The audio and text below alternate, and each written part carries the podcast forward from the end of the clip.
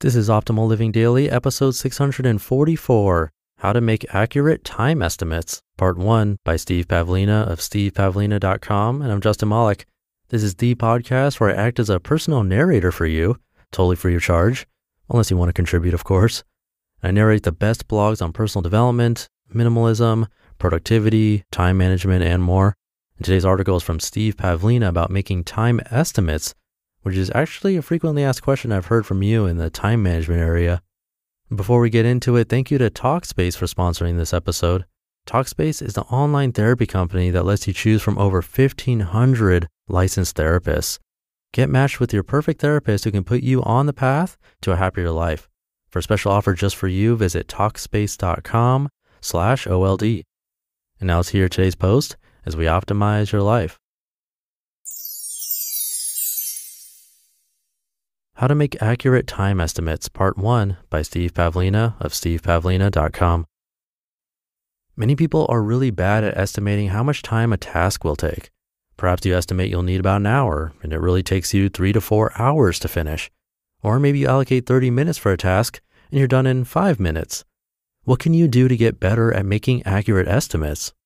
Here are several techniques you can use to make better time estimates. Calculate your fudge ratio. The best place to start is to measure your current estimation accuracy. Make a to do list of upcoming tasks to complete and jot down an off the cuff estimate for how long you expect each task to take. As you complete each task, record the time you actually spend on each one.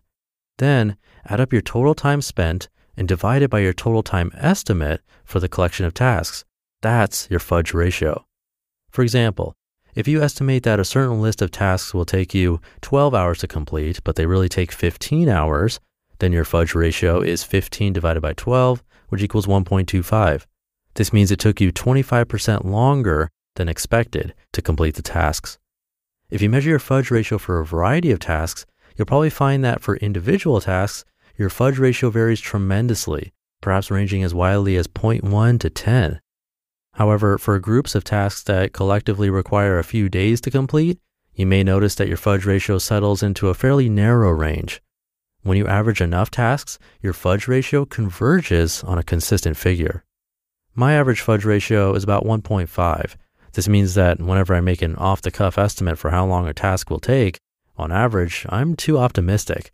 The task ends up taking about 50% longer than my initial guess. For any particular individual task, my estimates may be much more inaccurate. However, if I estimate that a collection of tasks will require about two days to complete, it's a safe bet they'll really require about three days.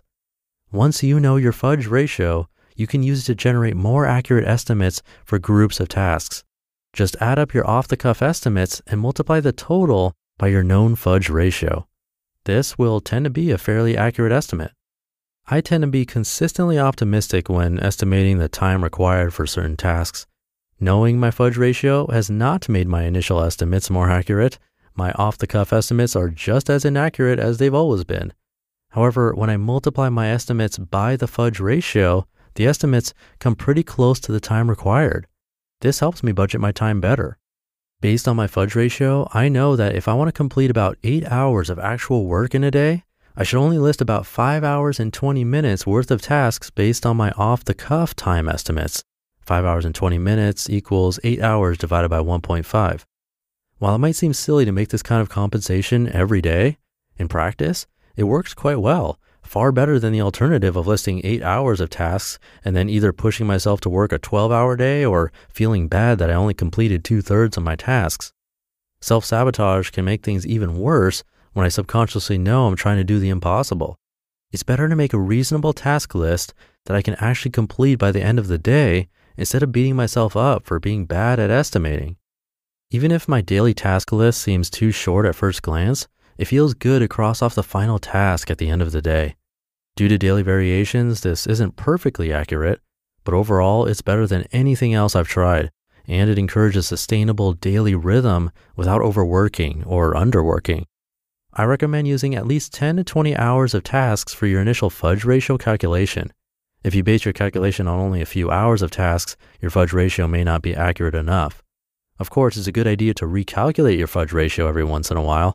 Once a quarter should be fine. It's also wise to update it whenever the nature of your work changes, such as when you begin a new project or switch companies or careers. If you want to get a little more detailed, you can calculate different fudge ratios for different kinds of work.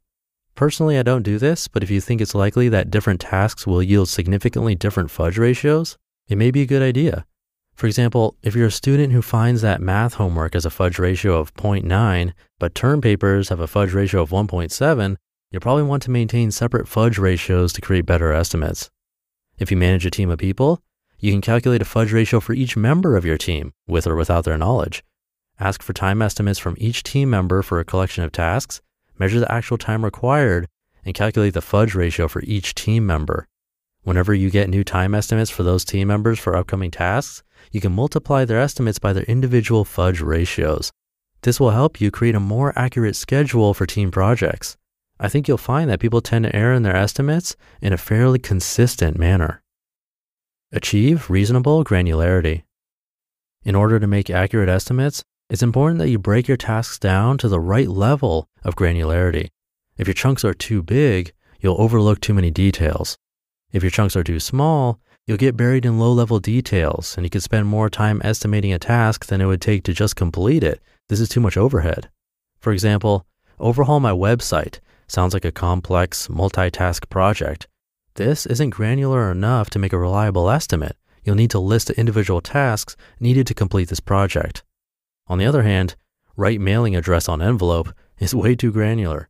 You could have completed this task in as much time as it took to list it and estimate it. This much detail only wastes your time instead of making you more efficient. You should experiment to find the right chunk size where you can make the most accurate estimates. I'll offer a couple pointers based on what works well for me. The one sitting rule. My estimates tend to be best for tasks I can complete in a single sitting. In practice, this means about two to four hours per chunk. When I go less granular than that, bigger chunks, I miss too many details and grossly underestimate the time required. When I go more granular, smaller chunks, I list out too many details. I overestimate how long things will take, and I waste too much time creating and managing my to do list instead of getting things done. Compensate for experience. If I've completed similar tasks many times before, my estimates will tend to be fairly accurate, so I might drop my fudge factor down to 1.2 or even 1.0. For example, I've written 700 plus articles so I'm pretty good at estimating how long an average article will take to write. Three hours is typical. But if I have to do something I've never done before, a fudge ratio of 2.0 or higher may be more accurate. The less experience I have with a task, the higher my fudge ratio needs to be. To be continued. You just listened to part one of the post titled How to Make Accurate Time Estimates by Steve Pavlina of stevepavlina.com. I like that he calls it a fudge ratio because I love fudge. well, I love a little bit of fudge. Fudge on its own can be sweetness overload, but fudge and ice cream, for example, oh yeah. Anyway, thank you to Talkspace again for keeping the show alive. Talkspace is the online therapy company that makes it easy to connect with an experienced, licensed therapist that you pick based on your preferences. Plus, it's super affordable, way less than traditional therapy, and I would know. You can send your therapist text, audio and video messages, or even do a live video chat. I love those options. And Talkspace therapists are fully licensed. They go through a rigorous screening process. Plus, they've done thousands of hours of supervised professional training. So to match with your perfect therapist, go to Talkspace.com slash old. They gave me a special offer just for you. You can use the code OLD to get $30 off your first month, all while showing support for this podcast. That's the code OLD and you can use that at talkspace.com slash OLD. I'll keep this any short for you. Have a very happy Friday, and I'll catch you over the weekend where we'll continue this post and where your optimal life awaits. Hey, this is Dan from the Optimal Finance Daily podcast, which is a lot like this show, except more focused on personal finance. Justin handpicks the best posts he can find from blogs and authors like Ramit Sethi, Mr. Money Mustache, and more, and I read them to you five days a week. So if you enjoy this podcast, come on over and subscribe to Optimal Finance Daily too. And together, we'll optimize your financial life. You've been listening to Optimal Living Daily. Be sure to hit the subscribe button to stay up to date on each new episode and head to oldpodcast.com. That's O L D podcast.com for a free gift as well as more actionable tips and resources to help you maximize your potential. Thanks for joining us, and remember, your optimal life awaits.